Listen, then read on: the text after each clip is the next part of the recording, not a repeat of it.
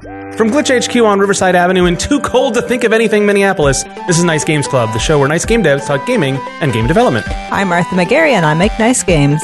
I'm Stephen McGregor, and I make nice games. And I'm Martha Croy, I too make nice games. For this special Nicest of 2017 episode, we review a list of the nicest games we played over the last year and go over what we're looking forward to playing and working on in 2018.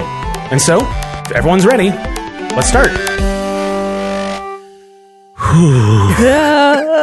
It's so cold. I don't know what y'all are talking about. I'm nice and nice and warm and toasty. I want to go back and listen to last year's nicest episode and see if we were similarly like shaking at the, during that recording. I got, I got this nice sweater from my grandpa, so Yeah. I'm nice and warm.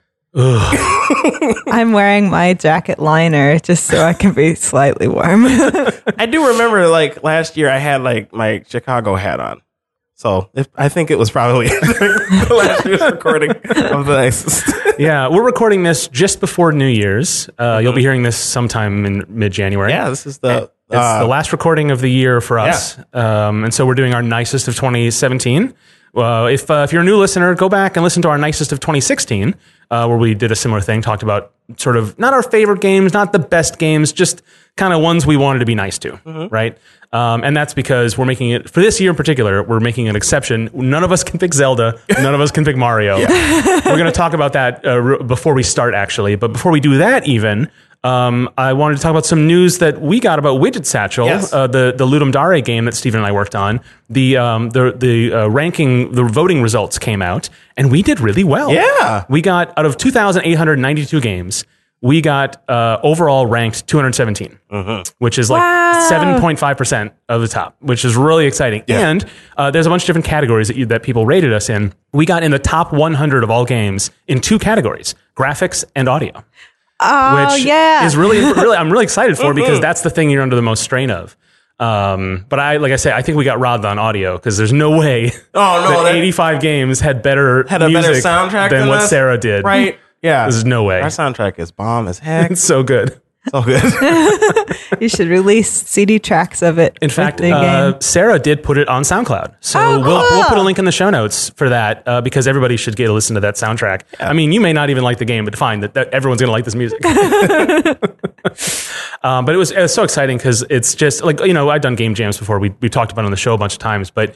Um, and I didn't have much expectations. I was really proud of what we did, but I was like, "Oh, these are just random." And we were voting on other games too, and thinking like, "Well, it's, it is kind of arbitrary." And we only got, I think, I mean, only we got fifty odd votes, which is actually pretty high. Uh, a lot of games, uh, you need 20 to get a ranking at all, and most games get between 20 and 30.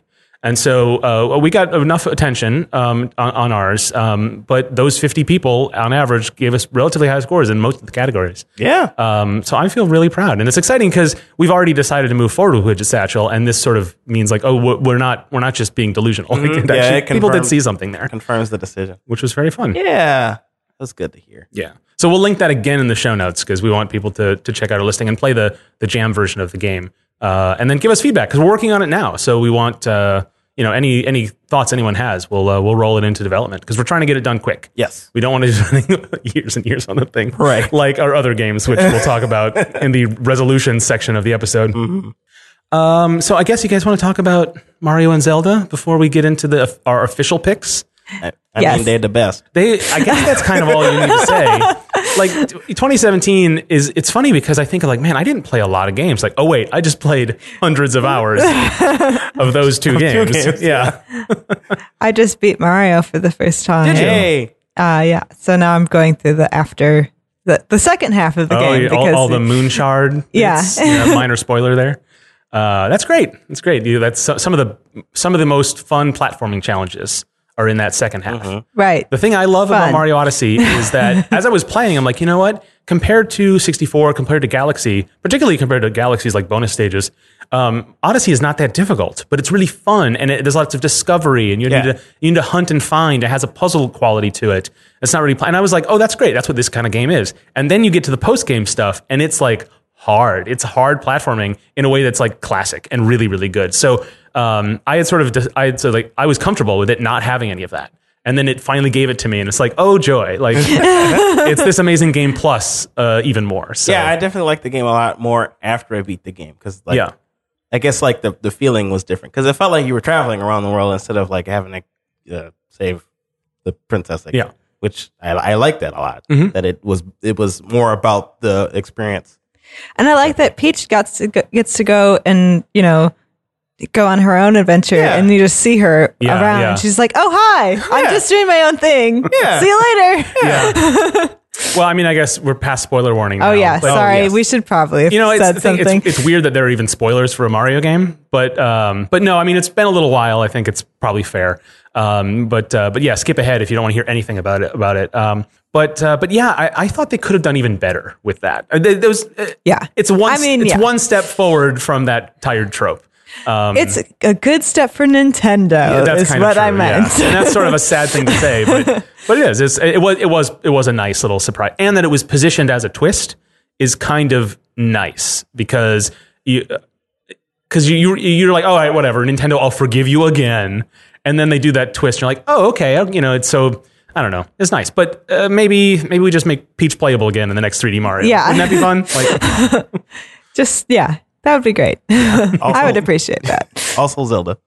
And yes, Yeah. Well, that, you know, uh, um, both of those games uh, had a save the princess trope that Yeah. was turned on its ear, right? Like mechanically, it is exactly the same. There's no no innovation there. But even in Zelda, I mean, the whole point is that Zelda is the one holding back the evil, and you know, you're just dawdling around, like, Link's just being Link. like just like wasting your time. So there's Yeah. there's some ludonarrative dissonance there. but um, but in the end, even in the end game of Zelda, like Zelda becomes a key player in the narrative. That she makes the decisions and she's the the sort of principal actor, uh, whereas Link is the tool. And Yeah. I, I think that's that was pretty good from a storytelling perspective. But again, just a step. Ha- Has You know? anyone gone through the DLC yet? Um, I have not. I've done some of this. I did uh, the first DLC. I did everything Yeah. but the Master Sword Yeah. challenge.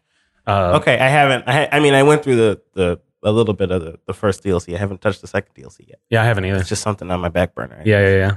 You know, with the Master Sword quest, uh, I tried it a couple times. I got pretty far, and Mm-hmm. Then I would I'd lose, and I'd go oh, at the beginning. I'm like, and I just lost my appetite for it. Mm. Like, I, I kind of get the idea that like it you need to go through all of it instead of having save points, and maybe there is checkpoints at some point, but I didn't reach one. Yeah. Um, but I was just like, you know what, I my, I got, my life's too busy for this, and I really felt bad because I love that game, and I, I even that I, I appreciate that mechanic because it makes you it it ramps up tension in just a way, but.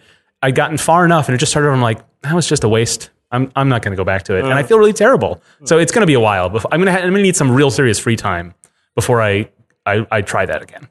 And then I'm not going to be able to do the second DLC because I just like to do everything in order. I suppose. it's terrible. I'm the worst. Have you you have you gotten through that? I have gotten through the first part of the Master Quest because there's Okay. three parts. And I only got through part of the second part, but I mean, it, it's hard. And then I, I think I just moved on because Arms came out or something. no, what came out? Something came out in June. I can't remember, but I, I moved on. Was it Splatoon? it may have been Splatoon. Yeah. oh Splatoon. I forgot about Splatoon. Quick, amend your list. uh, well, I guess let's get right into the list. Martha, Yeah. we'll start with you. okay. You've whittled yours down Yes. to just two. Right. Am I right? Yes. Okay, let, let's hear about them. The first one is Thimbleweed Park, which is a point and click adventure by Ron Gilbert and friends. and it's really fun and nostalgic. Yeah. Does it have Does it have those those puzzles like in old ones where like you have to find this thing and it doesn't really make much sense, but you need it anyways? It's a really loaded question, Stephen.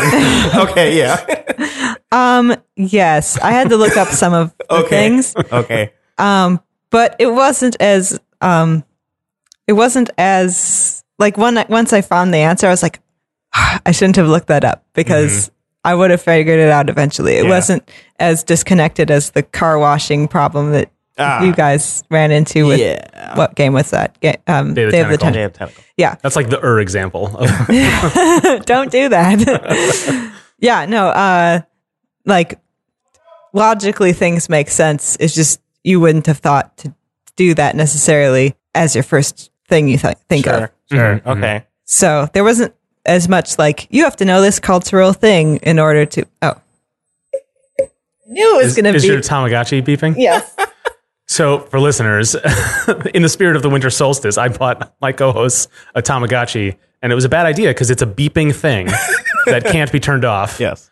And Martha's egg hatched. And her eggs hatched. And what's what's let's tell us about your little guy. It's a little bird, and I love him. Yeah. Okay, so he may be uh, needing your attention throughout the show. Yes. or I could just put him away and it'll be fine. Yeah. uh, so th- speaking of things that make perfect sense, uh, tell us about the story of this game because that seemed the most interesting to me. Yeah, so you're you play lots of different characters, um, and you can switch between them, um, which is a mechanic that gets used throughout the game to solve puzzles because you have to be in different places at the same time.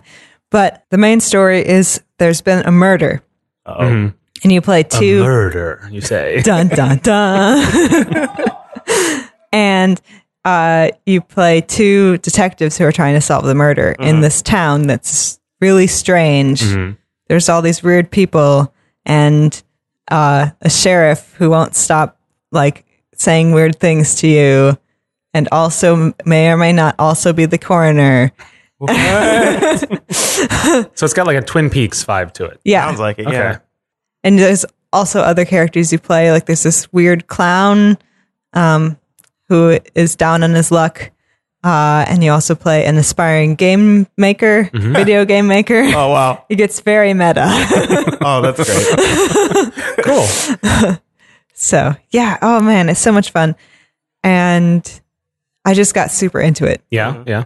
So I mean, the, mechanically, other than having puzzles, which are maybe a little bit more modern or more modern, more have a sensibility that's less uh, exhaustive, um, uh, uh, is it really just a classic SCUMM style point and click? Is there any sort of uh, modern gameplay elements? Like, how does it play? Uh, yeah, it's um, modeled after the Maniac Mansion era of point and clicks. Um, so you got um, in the bottom part of the screen, you have these different verbs, things you can do. So like pick up or throw or talk. And then you click, so you click first, click what you want to do, and then click somewhere on the screen um, what thing you want to affect with that action. Um, and it may or may not work, or your character will be like, I can't, what? Or like, what would Hoagie say? I don't want to do that. Hey, I don't wanna. yeah, right. Doesn't make much sense. Yeah. So there's, I mean, it has that nostalgic charm mechanically as well as the sort of graphics and story. yeah, the, yeah, Okay. it's uh, the whole, all of it is is very nostalgic. It's all um, uh, eight bit graphics and and stuff like that, and they like call back to their old like.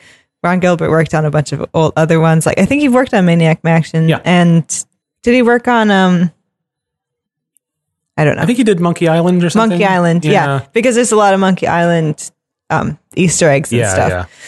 Yeah. So I played a game of his a couple years ago, The Cave. Oh yeah. Um, I liked that a lot. That was not. It was more platformy, puzzly. It was kind of a weird hybrid between a platformer and a point and click. I really liked it. Yeah. Nice. Yeah. So yeah. Now it's out on Switch. Yeah. And I'm considering buying it again. uh, even though I know the ending. But Yeah. Yeah. So that's my first one. Okay. What is your second of two games you have picked? as your nicest of 2017. Slime Rancher. We played that on uh, a nice play, but we didn't release No. that. Was just a demo we did? It was just a test. We did. Yeah. Yeah. So we- listeners haven't seen that one. we weren't sure if we were going to be able to pull off nice plays. Yeah. so we had to do a test run.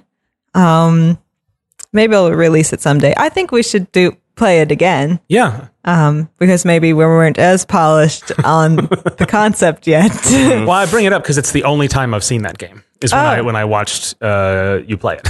it's so cute, you guys. It is. It is.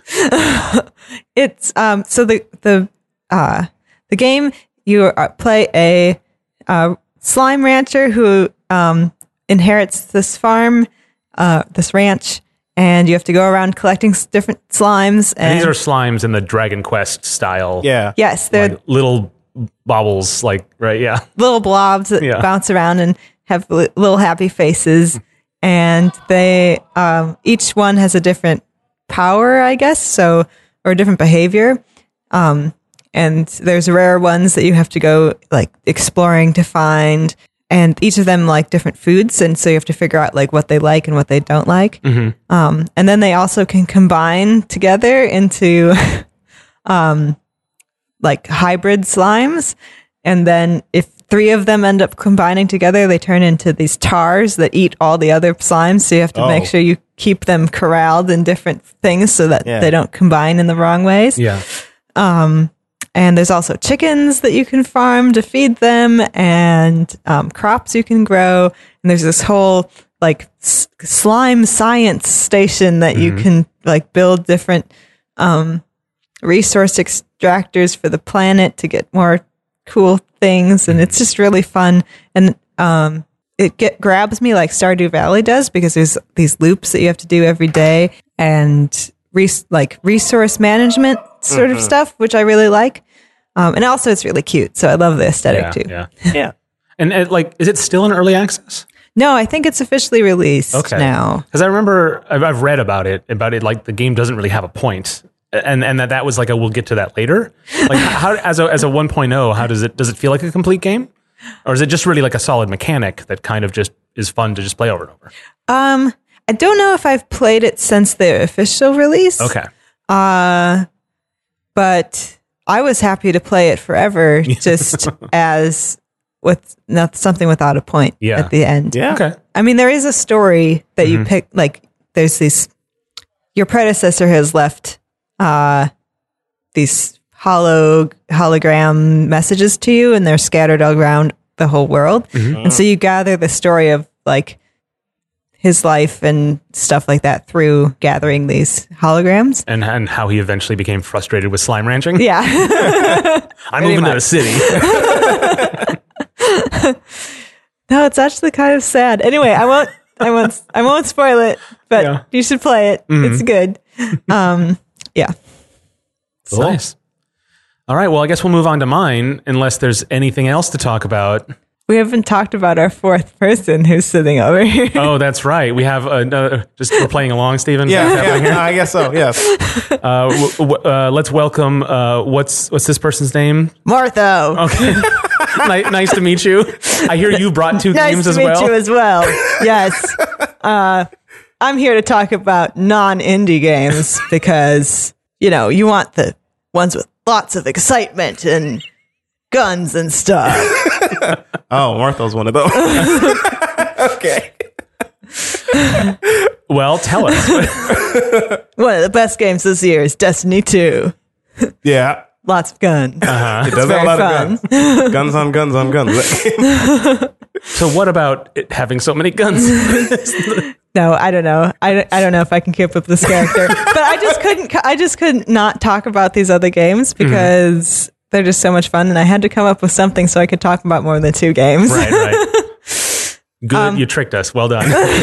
I was convinced. I'm glad. and you brought Mortho into this to for your your ruse and everything. I- well, uh, I don't know. okay, so what about Destiny? Why? What's what's what? Why did it uh, make your list bigger than r- regulation allows?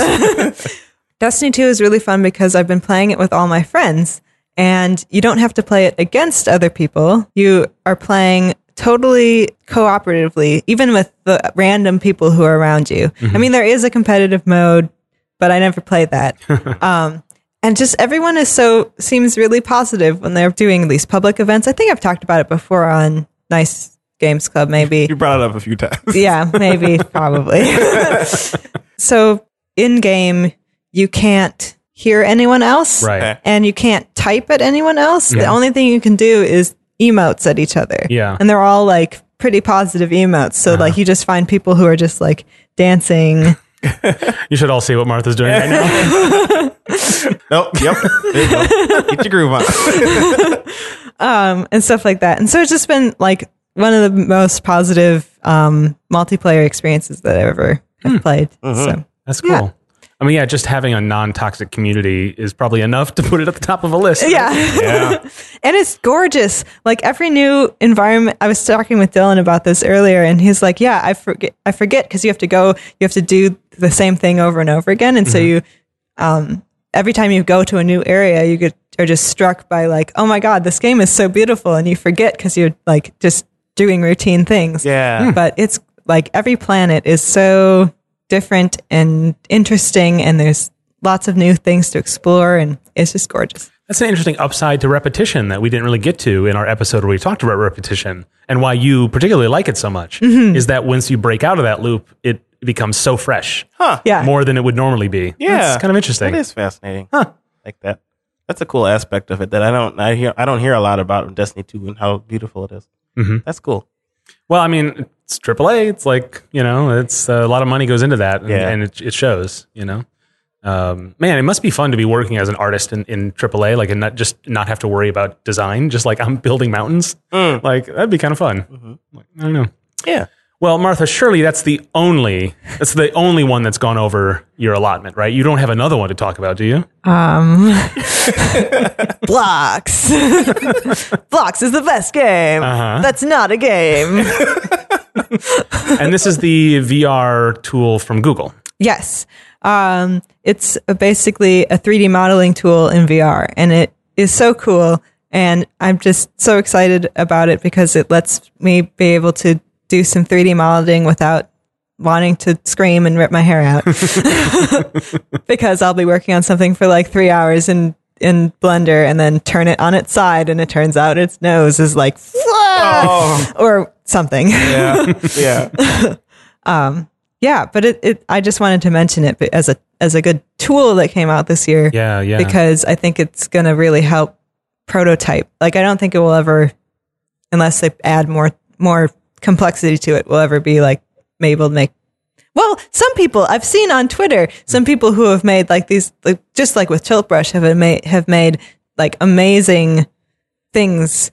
Um, there's a hashtag made with blocks that um, has been going around um, that has a lot of examples of like really amazing com- complex stuff, but it takes a long time, Yeah. just like anything. But um, for me, at least, it'll be a cool prototyping tool. So at least if I ever want to make a 3D game and want to like work with a 3D artist, I can be like, hey, I want it to be like this, but better.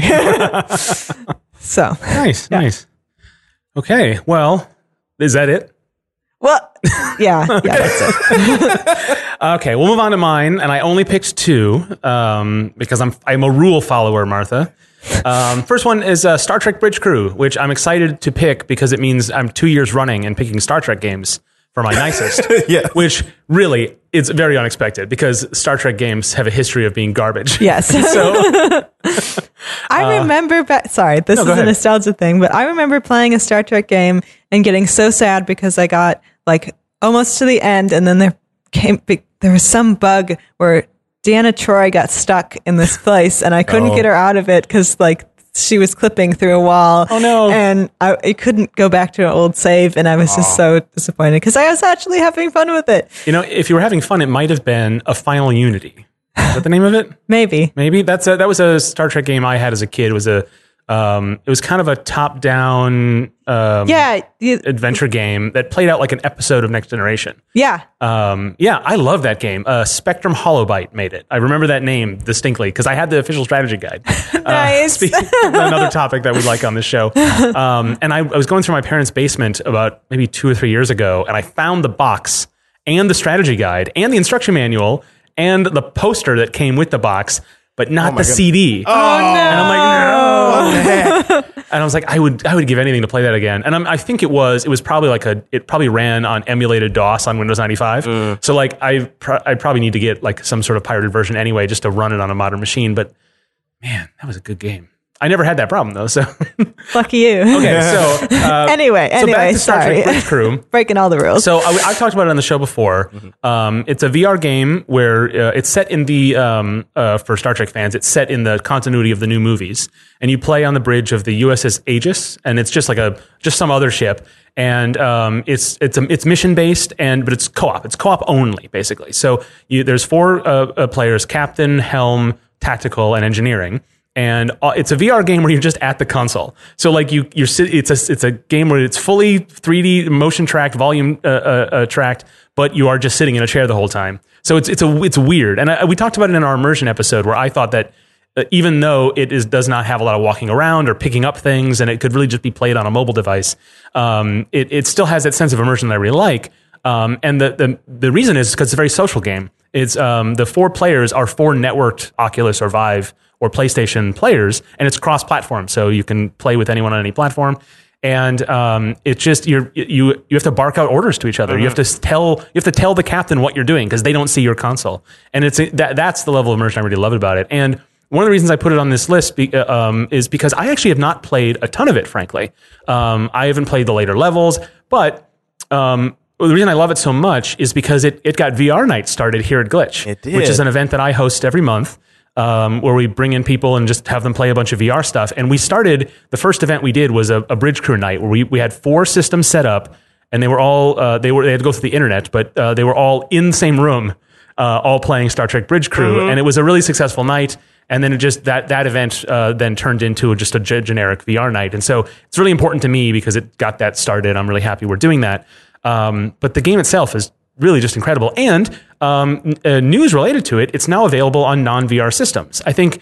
Uh, Wait, Ubi- really? Yeah, you can play it. Uh, which the thing is, it, it can be played on anything. It doesn't require VR, but now you can just play it on on um, on PC or PlayStation. You can just play it on your TV now, and you just use the right stick to move your head around. I guess. Um, but um, which is great. It means more players, and VR and non VR players can play together. really? That's yeah. awesome. So that's pretty exciting because the thing is, is it it's, it was kind of a gamble for Ubisoft because Star Trek's a big franchise, of course, but Star Trek games have a bad reputation. VR is very exciting, but also the user base is pretty low. So that was one of the reasons why they wanted cross-platform immediately. Um, but the game is so much fun and it's well designed and it's so social that um, it did become quite popular. But I think um, in order for it to be sustainable, I think they're going to make new missions, and you know, it doesn't have like a million updates. It's not like a, a super well supported game, um, and so the audience I think is kind of plateaued a bit. And so I think they just said, well, why don't we just make a non VR version? We can, you know. I think that if they had done that from the beginning, it might have uh, stripped the novelty of it. But because they did it later, it feels kind of a smart play, and it gets means more people get to try it out, and maybe it will also convince those people, hey, I wonder I should try the VR version of this. Um, so that's pretty cool because VR is still out of reach for a lot of people, and so it's exciting that a game like this uh, can be played, uh, and you know, and should give you most of the experience. Uh, certainly, all of the gameplay because the VR is not intrinsic to the gameplay at all. It's just more about the the experience and the immersion of it. So um, I think it's a it's a great game. It's fun to play, but also it's like a good success story. Um, Yeah. and you know, it, it, it, it like I don't know. It's, too many games are great, but then but they have like a problem, or there's something like that you don't like about it, or there's something that the development was kind of struggling, or oh my my favorite game has loot boxes, but I'm going to ignore it. You know, um, Yeah. I just think that this one is just it's it's a it's a feel good development story. Yeah. you know. Um, for both you and the game. yeah, yeah, for sure. Um, okay, so that's my first one. My second one is uh, it was going to be Mario and Rabbids, which was going to be funny because uh, last year I did Star Trek Ascendancy and uh, Paper Mario, Oh, and so this year would be a Mario and a Star Trek game. Yeah. Uh, I'd be that predictable. I, I am that predictable, but no, no, no. In fact, it was going to be that because I really like Mario and Rabbids. It was it was really fun. But I've talked about it on the show before. Um, but last night I played and finished uh, Gorogoa, which is a uh, a new indie game that was long in the works. It won awards at indie festivals in 2012. Yeah. but it finally came out this month. Um, and it's a uh, it's a sort of a it's kind of point and click, but it's also sort of this like puzzle manipulation thing.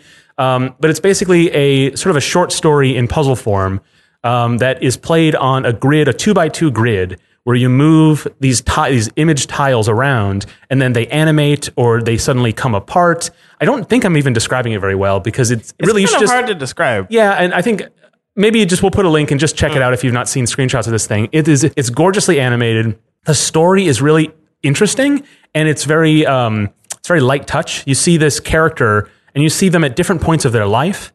And but it's not explicit about what that is exactly. And the the the goal is actually very simple. You just need to find these five apples and put them in a bowl. Like it's so simple, but um, but the way you do it has this sort of interesting story about this person's that you you travel through this person's life um, in a really fascinating way, and it has a ton of like sort of very um, uh, lateral lateral thinking puzzles uh, that use uh, um, spa- visual like uh, uh, spatial relation uh, between um, uh, like scenes and there's there's one puzzle where you have your character this character walks across a panel um, into another panel but that panel was a zoomed in version of something else Yeah. so now they are really tiny and then you you rearrange the panels and then change them until it's it is really kind of incredible in that it it doesn't demand it that it makes any sense. It's really it's it's sort of like um, um, it's not stream of consciousness exactly, but it kind of feels like um, uh, uh, non-linear in a way that, but it is the, the the story is linear, but the sort of the logic is non-linear uh, in a really fun way. Um, there are a couple of puzzles that the mechanics repeat themselves in a way that you un- you can understand, you can you can engage with it a, a second or third time, and then um, but there's just a little bit of a twist that makes it sort of fresh, um, but not tiring. Um, it's so well crafted, and you understand why it took you know the better part of a decade to put together. Um, and it's the it's the the brainchild of one developer uh, who had help and and funding um, over the years, but it's really you can tell it's the work of one artist um, in its mechanics and in its visual presentation. Um, and it's just so charming. And uh, I've, I've read a little bit about it. There's this great Kotaku article that both Steve and I were talking about earlier Yeah. uh, that we'll put on, which is a great, a really good summary of everything about this game.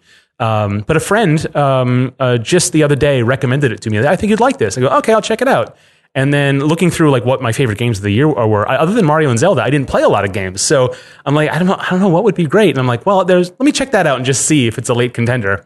I played it literally last night, finished it, and like, absolutely, mo- one of my favorite games of the year for sure. That's Mm-hmm. awesome. Yeah, I played that game too, and it, it it's kind of got that point and click feel, but like Yeah. it's the puzzles aren't. I guess it's weird because like the puzzles don't make sense in a way, but like they all kind of don't make sense. So you, so I at least for me, I approached them differently, and so it made Yeah. they made sense by not making sense. It's a weird statement to make, but like yeah, I like that game a lot too. Yeah, was- and it, was has good. these visual themes that reoccur mm-hmm. Yes. in a way that implies meaning and story, but without spelling anything out. Yeah. and you get the impression that even the artist who created it is not telling something concrete to you um, in a way that because there's a lot of stories where it's like, what does it really mean? Let's peel it back. Let's discover it all. This is a, it's very kind of fairy tale esque in that way. It- Yeah. just a, an, an achievement in storytelling apart from it being a really fun game. Um, yeah, I, everyone should play this game. It's so good, and it's on Switch. it is on Switch. That's how I played it. It's great. Yeah, and it supports t- touchscreen as well. Uh, I, I'm sure it's on mobile as well. I don't actually know. It is on mobile. I imagine it's on every platform. It's because it's on Steam too. With Yep. a lot of stuff. Yeah. So if you have a chance, yeah, Gorogoa, and it's, It's- I, I love the the name. It's just a nonsense name that is Mm-hmm. it just yeah makes sense. yeah. cool. Uh, should I talk about my games? then? yeah, that's it for me. I only picked two because two is the amount you need to pick. Oh, I also only picked two. Oh yeah, Hmm. Interesting. well, it's- I picked two. Mortho picked two. yes, yes, of course. I know that's what we've been saying. That's two per person. Everything is fine. Well, uh, my first game is Arms. I'm still playing that game. Uh, I just got back to it recently because they keep they've just stopped releasing content like a, a couple weeks ago, but like I, all the content is great. Yeah. Um, and it's it's hitting my scratching my fighting game itch. hmm because I guess I mean Street Fighter came out, but I didn't have a good PC at the time to play it, and I didn't want to play it on the PS4 because it's not my PS4, so I don't have access to it all the time. um, and and I'm not playing Tekken, so Arms is the way to go, I guess for me. um, and I, I just really enjoying it. Um, it's like it's a very approachable fighting game because you only have two fists, and there's not like combos really. Um, and it and like you don't have. I feel like you don't have to like pay attention to frame data or anything like that. There are different. You have to, there are a bunch of different arms you can gather, and you punch with springy arms. So like they all have different stats and stuff, but you don't have to get into the weeds to understand how the game works. Yeah, you know, in our episode on fighting games, we talked about uh, breadth versus depth, Mm-hmm. and Arms is a game that feels like it has a lot of depth, uh, but not that much breadth, which is like great. It's like a weird mix because there's a lot of arms, but well, I don't I don't know if all the arms. There are some arms that seem this. Uh, you can customize your arms for each character, and there are some arms that seem like they have the same role as another arms. But I'm sure there's differences when you like go into the stats. But I haven't looked into the stats enough, and I'm just using the default arms for most of the characters now because Yeah. that's how they do it in tournaments, and I'm trying to emulate that for some reason. but yeah, I, I'm just having a good time with that. I'm I'm going through the the campaign thing, the, the arcade um, version of it or whatever, and it's it's a good time. Mhm. It's a good time. Yeah, I got to play that game more because I played it just a couple of times, Uh-huh. and I'm like, for a fighting game, I liked it. Yeah, it's weird because it's like a I'm weird. not bad at it either. you weren't. I, I, I'm, I'm I Big said that- surprise, audience. I know that that sounded really. I said it like that, but like you, like it's a weird blend of fighting game and shooter, yeah, kind of. sorta. Yeah. So like, yeah, There's, a, there's a lot of timing and tactics Yes. in a in in a way that to me felt I felt more comfortable with it than I do with most fighting games. yeah. Even though it it really is a fighting game. Uh-huh. Like it's not it's not really that different. It just feel it just I don't know. Like you say, it's approachable. Yeah. But it's but not at the cost of its you know of, of quality or depth right, know, or right. polish. Yeah, it feels it feels really good. Mhm. and it's a great new IP from Nintendo. Yeah. like Yeah. really cool. Like the, what's great is all the fighter. I mean, it's fighting games. They they live in the '90s. Like so much of fighting games, even new ones, feel like culturally from the '90s and earlier. And so, um, what's nice about Arms is like it feels more modern in its styling. Like the of the the fighter roster, it's like half male, half female. I love like, all the it, it- characters It, Uh-huh. eschews a lot of stereotypes. It's it is creative and um, it's it stays away from cliche. Um, it's just it's good. It's a good new piece of IP. Yeah, and the the arms story is weird. it's bonkers, and It doesn't make any great. sense. So like there's basically all of the characters just woke up one day and they had springy arms. And then they were like, you know what, we should do a tournament thing. And everyone else was like, yeah, okay. And then there's this arms laboratory that sponsors the tournament, but they don't make a lot of money and they have like a secret cafe in this one town where they try to make money, but it's not going very well. And um the the main uh the main villain, I guess, who's not uh what's his name? I can't remember all the names of the characters. But there's the main villain and she like like studies all of the arm all the other people with arms and stuff and created her own characters. She made a robot, she made uh Helix and and then she's playable too. And it's it's just it's a weird game. but it's fun. and, and you know it's it's very friendly to fan fiction and uh, Yeah. in a, in a way that I mean Twitter's Tumblr particularly is loaded with with lots of original drawings and stuff like that. It's, right, because all the characters are on point. yeah Yeah, I like that game a lot. Uh, and then my second game is Neurovoider. Um, I feel like all of these games are we're a little bit well, maybe not. I, I'm a little bit biased because these are games I've played recently. Mhm. But uh, I've also been playing a lot recently, and it's just a you, it's a twin stick shoot 'em up uh, roguelike where you are a robot and you shoot other robots and you collect loot and you use loot to make more better loot and then shoot more robots. That's all I need. you and like there's different there's different options for like in the beginning on like you can uh customize uh particular like passives or like you can heal yourself over time or something like that. Um, there are a bunch of different things you can use to come to, to create new builds in the game that's that I really like. I with this game I found out that I really like like creating builds in games. even even yeah, I don't know. I, I just like that a lot too. So this, that's what one aspect of this game that I really enjoyed is that I learned something about myself as a result of playing the game. Oh cool Initially, I didn't like the game because it seemed like because it's it's not super approachable. There's a whole bunch of numbers, and, and I talked about this in the um in a previous episode. But yeah, there's like a whole bunch of numbers thrown at you, and I'm like, what do any of these numbers mean? I have no idea. I can't, I can't, I can't figure this out. And I just kept playing it because my brother likes buying random co-op games, and I played it with him. And um, I just kept playing it, and then I picked up on what I wanted, and then I kept playing it and bought it myself, and now I'm playing it a bunch too. it was a whole journey for you It was a whole journey, and that's what I liked about this game is it brought me on a journey. cool Nice. Yeah, You know, uh, n- I'm doing a little cheating, but Mario and Rabbids did the same thing for me. Oh, it, it? taught me how much I like that that, that style of game. Oh, But uh, I got it because the review, the header reviews were really good, and and and, and I'll, I'll pretty much get anything with Mario on it. Yeah. And I'm, I'll happily admit that. But I was like, oh my god, I guess I love XCOM. Like I had no idea. yeah, yeah. That's that's cool. Mm-hmm. Except it's nothing like XCOM because you don't lose all your characters every time you go and play. That I suppose, yeah, it's very fair. yeah. That's yeah. much more forgiving that way. Is that well? That's our list then. Speaking of journeys, what are Oh. we going to do in 2018 when we start our new game dev journey? Yeah. Well, okay. So now we talked about 2017. Now it's time to talk about 2018. And the first thing we'll do is uh, just, Stephen, you put this on their most anticipated 2018 game. yes. Which is such a kind of a strange thing, uh, anticipated. Like, Oh, really? I, I don't know. I mean, well, you, what, what, what did you, what do you choose? I put Soul Calibur six Yeah. because one more fighting games in Soul Calibur. Is that coming in 2018? It was just announced. I know it's going out twenty. They've been working on it for uh, three years. Yeah. apparently. I think it's just had trouble in production. Does it bother you that it's produced by the lead on Tekken? Uh, it did a little bit, Yeah. but I'm. It was Tekken seven, Yeah. so it's not like all the Tekkens. So I, I can I can accept it. And I watched some gameplay of it, and it seems like Soul Calibur. Okay. I just, I saw that it was at the Game Awards that Yeah. they announced it. I, re- I remember, uh, uh, we didn't watch that together, but I was thinking of you when I saw that because the guy comes out and says, everything I've learned on Tekken. And I'm like, oh, they're going to announce a Tekken and Steven's going to be mad. I would have been And so he goes, mad. everything I've learned on Tekken. And now I'm making Soul Calibur. I'm like, Yeah. Steven's going to be real mad.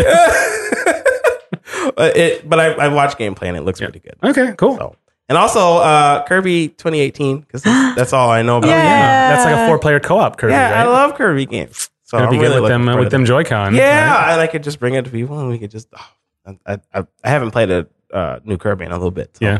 looking forward to that. And also Super Smash Brothers because I know it's coming out. So Nintendo just announced it already, so I can pre-order. If you it. believe hard enough. yes.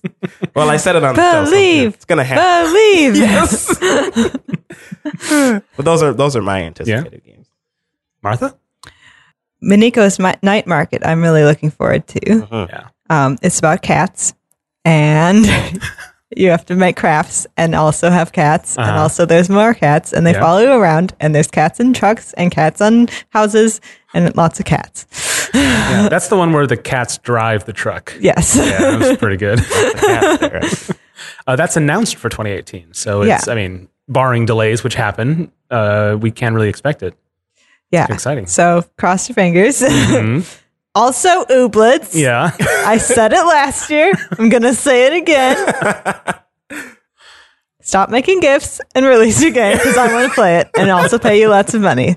Love Martha and Martho, both of us. Nice. Yeah. Uh, well, for me, I didn't put anything on here because I looked through all the lists of like things that were announced.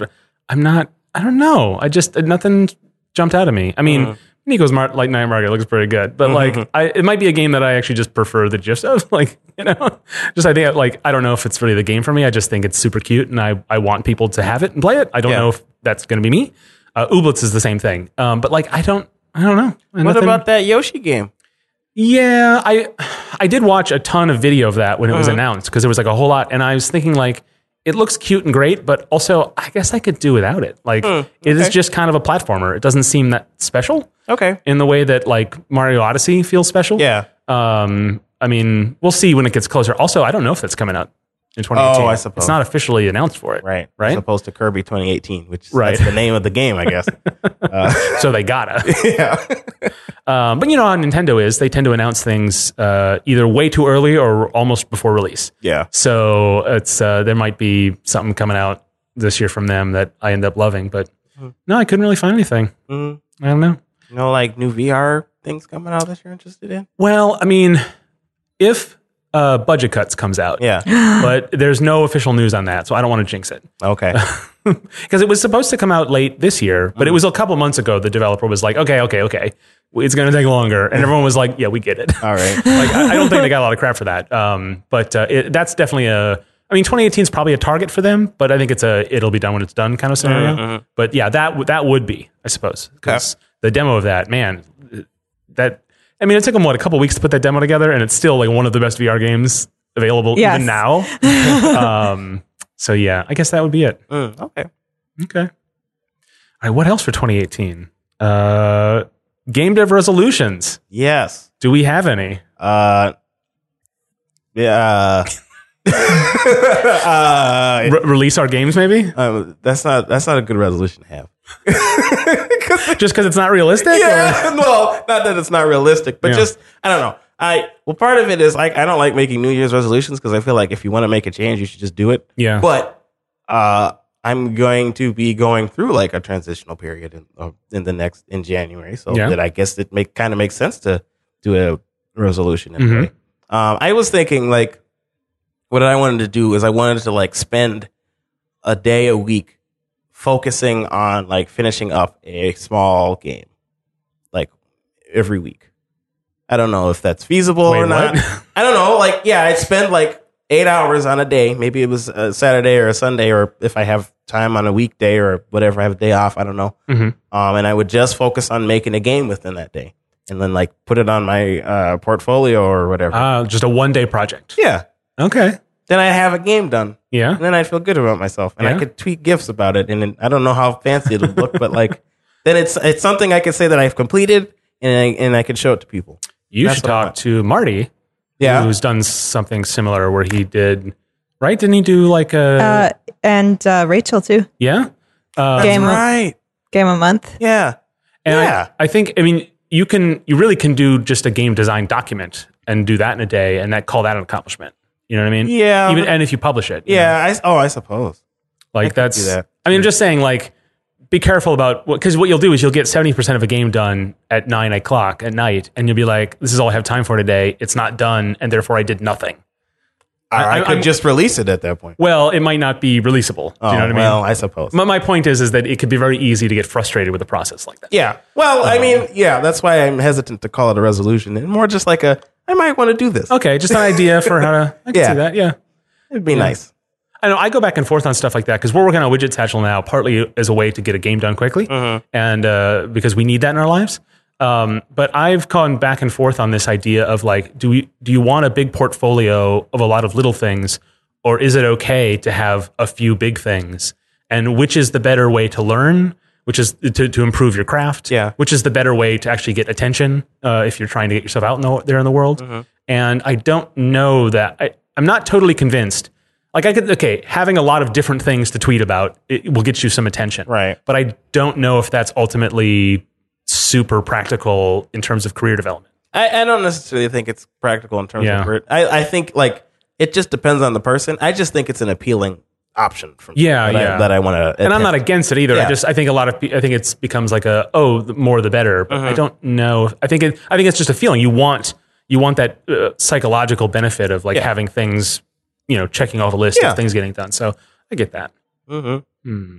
That's my sort of pseudo resolution Yeah. Sort of thing, I guess. Okay. Just something you want to try anyway. Yeah. Cool, cool. I mean, yeah, because you can sort of get your ideas, uh, at least just get them out. Even if you don't finish things or publish them, just going through the motions of like designing, Mhm. uh, you know, might be really what you get out of it. Yeah, and then I could get some of the ideas I have out of my head and determine whether or not it's a good idea to progress in later, later anyway. So Yeah. Yeah. that's my thinking. Rapid prototyping. Yes. Um, my resolution, if I were to have one, would, is more is really just about organizing my tasks a little better.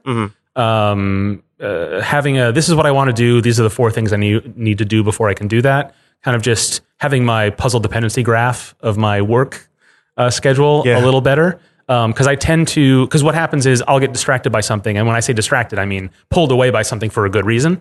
And then when I get back to on track, I'm like, where was I? What was the next thing I wanted to do?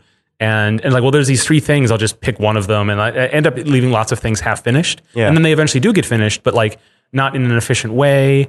And i just need to get better about that Mm-hmm. i think. So i'm gonna i'm gonna start using trello a lot more. Just n- not necessarily for agile or anything like that just literally to keep track of stuff. Yeah, um and yeah i think that's really what, I'm, what i need to do that's a solid plan. because i'm uh, i'm saying it now i'm releasing metro nexus 2018 Hey. none of you can stop me Okay. it's happening Oh, I definitely don't want to stop you, but it's been it's on the show now. It's recorded. Yeah, so check back with me next year. we'll see what excuses I come up with then. But uh, but yeah, it's too. Um, yeah, it's happening. All it's right. happen. All right, I love it. All right. There we go. Um, my resolution is to actually work on a game, Yeah. like any game, Uh huh. but mostly my game, Hmm. the one that I've been talking about, point and clicks, yeah. and not get distracted by the eight billion other things I do slash ideas I have for other games too. Yeah. You've done like design. You've done sketches and design documents and stuff, but you but it's all been preliminary, right? yeah, It might just be that first step of like really concrete, like open a project in Unity. That might be all you need to get to like start well, start that ball I've opened the multiple projects, Okay. Okay. but yes, I get your point. yeah. That it needs. To, I need to put down some actual code, hmm some actual developer art. Yeah. I just want to play test something in i i- uh, like a sequence for that. I'm I'm so curious to see like uh, what you have in mind for how that how it's going to work. Um, so that I'm I'm waiting on that. Nice. if that motivates you at all. sometime at playtest, you'll I'll, I'll I'll sign up. Yeah. Then Hey. you'll know. Ooh. You want, you want to put a deadline on that? Uh, No. Play test by Nope. let's say June. Nope. Maybe? No. no. Just you'll you'll know it when it happens. Cool. Cool. That's that seems good. That seems like a plausible thing to happen. Yes. Uh, so that really leads into the sort of next topic, which is just the, the big things we're going to be working on in 2018. And Martha, for you, that is really getting the ball rolling on your point and click. Um, but I assume you'll be working on other things, of course. Always. Yeah, you've got the you've got your your VR presentation in a, in a couple months. Yes. Yeah. We have to work on that a Yeah. lot. Um, Yeah, but I forgot about your VR night. And so you also have like space for developer stuff, right? Specifically, that is the ulterior motive for VR Night. Is we we have uh, four or five or six VR stations that play just whatever games, but we always leave the conference room here open for when a, de- a local developer wants to bring in their thing. So yeah, you and your brother should definitely uh, bring that in like as soon as possible. Uh, the next VR, there's no VR night in, in January because of uh, glitches programming. A whole bunch of stuff All glitches programming is canceled because of the immersion program. Um, and we'll talk again about immersion in, in a future episode, I Mm-hmm. think, because it's always a good topic to revisit. But in February, Martha, I'm saying it on the show. You should bring it in February. Okay. Okay. nice, nice. Cool. Um, Steven, what are you working on this year? Vengeance. Yeah. Sound really excited about it. I mean, I am. Like we've been working on it over this break, uh, over the school break, Mhm. uh, and like it, it's felt good to get back into Vengeance and Yeah. stuff. And like I feel like I'm making a lot of small changes, but they're significant enough to improve the game, Yeah. uh, quite a bit. Um, so I do, I feel good about it. It's just Yeah. we've been working on it for so long. Yeah, I've been. Uh, I, I played um, your final boss. Uh, it's in its earliest stages, Yes. and man, it's coming along. Like, Yeah. it feels yeah. really Lane good. is bomb at bosses. I know Oh it's really good. Yeah, He's so good at them. yeah. Uh, yes, so I'll be working on that, and also Widget Satchel. hmm um, and maybe um, a bunch of smaller games if my New Year's pseudos resolution goes through. Yeah, yeah, those are, that's my plan. that's good. That's good. What about you, Mark? Well, widget satchel, of course. Mm-hmm. Um, I'm I'm like this is part of my thing about like uh, organizing tasks in Trello is because I've sort of like decided to be the producer on widget satchel, and so um, I'm I'm gonna bring some of that discipline that I'm enforcing on you guys. I'm gonna bring that to my own project, and ho- hopefully that will. That's one of the reasons why I'm doing that is so I can get in that mindset for my own Yeah. work, um, and that's exciting. But um, I've decided it. I'm doing single player mode for first release. Okay. I've, I'm like, you know what? Uh, Here's the thing. Metro Nexus is basically done. Like Mm-hmm. it's pretty much finished. It, the only thing it's missing, it's missing unlocks. It's missing a couple of things in the menu system. And th- what's keeping me from doing that is I've been like, how does that relate to single player? Because the idea for multiplayer in Metro Nexus, um, and if you haven't heard of me talk about this game on on the show, you can go back and to some previous episodes. But the important thing is that I have two modes in the game: multiplayer, which is a single screen battle mode, and then single player, which is just the single single player mode. And um, uh, I've been working on multiplayer for a long, long time, and I was been wrestling as with it, whether what I was going to do when I released the game. Release just the multiplayer mode as like a party game, as a as a competitive game, or finish both modes and release it as one. And so much of it is uh, thinking like, well, what do I lose if I don't do single player mode? Well, I lose a lot of the story and a lot of the theming that is important to me in this game, and I have to sort of justify with just the multiplayer mode, like why these things are the way they are. Just explain, blah blah blah, and also like the, mechanically, I need to. There's a whole lot of things, and so it's left a bunch of like balls in the air, and that's what's keeping me from finishing, like really finishing multiplayer.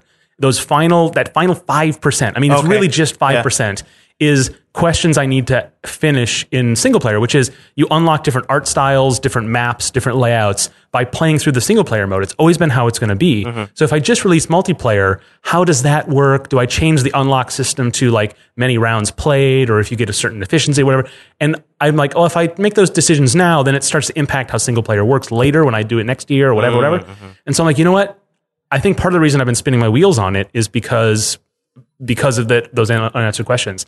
And multiplayer is done. It's pretty. It's been done for a while, frankly, and um, it can use tweaks and improvements, but like it can be released in its form. Yeah. Um, as, as long as the menu structure and all of that, and, you know, the, the uh, save date and all that, as long as that's in place, um, the game itself is done.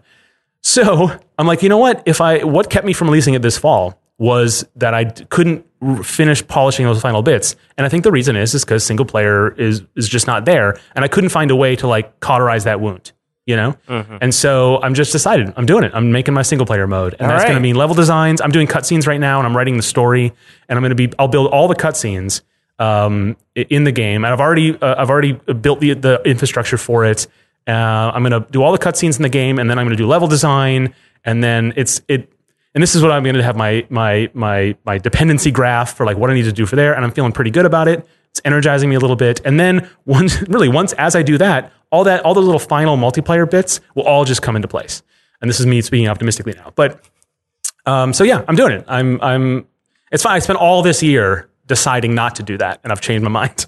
so who knows what if it's a good decision, but it's the decision I'm making now, and it's it's, it's helping me move forward anyway. Cool. Podcast high five. Woo! I can't. How do you do a podcast high five? You just high five loud enough so the microphones can hear Let's try it. All right, here we go. Okay. Did you hear that? it worked, right? I'll juice it up in the post Cool. mix on that. No, that's awesome. That truly is. Yeah. Because now, like, you've made a decision, and now, like, you can stick with that, and then that that just helps gets the ball rolling, like you were saying. Yeah, and it's funny because, you know, I, I don't like to think. I mean, we're doing this year end thing, right? Yeah. Um, I I don't like resolutions. I, I like January is just another month. Like the time rolls on, right? Like I don't like putting it in slots. Mm-hmm. Yeah. But it, do, it it is a way to to to mark time. It's like a fresh start. And I'm thinking like is, if it's not done now, I'm I've got all this year to do it. Even though really I could I could get it out in, in February if I really wanted to. But I think it's it's always gonna I'm always gonna have that barrier if I don't do this. So I'm committed now. So Cool. So that means it's not going to be out until later the summer or even the fall or whatever. But um, those two things, I'm working on single player and it's coming out this year, Next year. Oh no, this year. as far as the listener is concerned. Yes. Okay. Well, thanks for letting me do the little little talking myself because now, yeah, I'm gonna I'm uh, Well, I'm revving rev- myself up. Yeah, you sound revved up. Yeah. I love it. Start your engine. check back in March and I'm like, oh my god, I can't believe I promised that to myself. Oh no. But hey, What have I Widget Satchel will be done? done by then. Yes. Right? Oh god. Yes. yes. Speaking of things that are done, this episode, right? I think so. You think so? I think so. We said all we have to say about 2017. Uh, Mortho, anything to add? It was a great year for games. Thanks, Mortho. You're welcome. Anytime. all right, that's our show. If you have not already, subscribe to the Nice Games Club in your favorite podcast app. Be sure to give it a good review if you liked it or a nice like us. Uh, we need to know you're out there, so leave a review and tell all your friends too. We want more listeners in the new year, and uh, in order to do that, we need your help. So tell all your friends. Uh, you can also tell us what you think on the feedback form, guys. Where do they find that? Nicegames.club slash feedback. That's right. Tell us what you think. Uh, we also want to hear directly from you, so follow us on Twitter and all the other things at Nice Games Club. Let us know how we're doing, send us your topics, and ask us your questions. Lastly, you can find out more about the show and your nice host, as well as get all the links and notes from this and other episodes at nicegames.club. So until we start again, remember to Play nice. And make nice.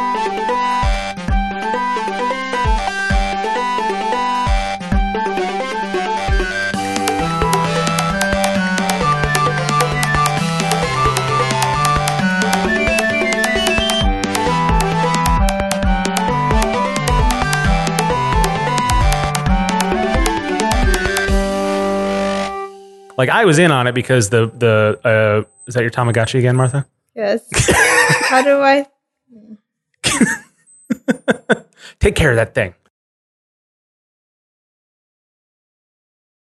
As humans, we're naturally driven by the search for better. But when it comes to hiring, the best way to search for a candidate isn't to search at all. Don't search, match with Indeed. When I was looking to hire someone, it was so slow and overwhelming.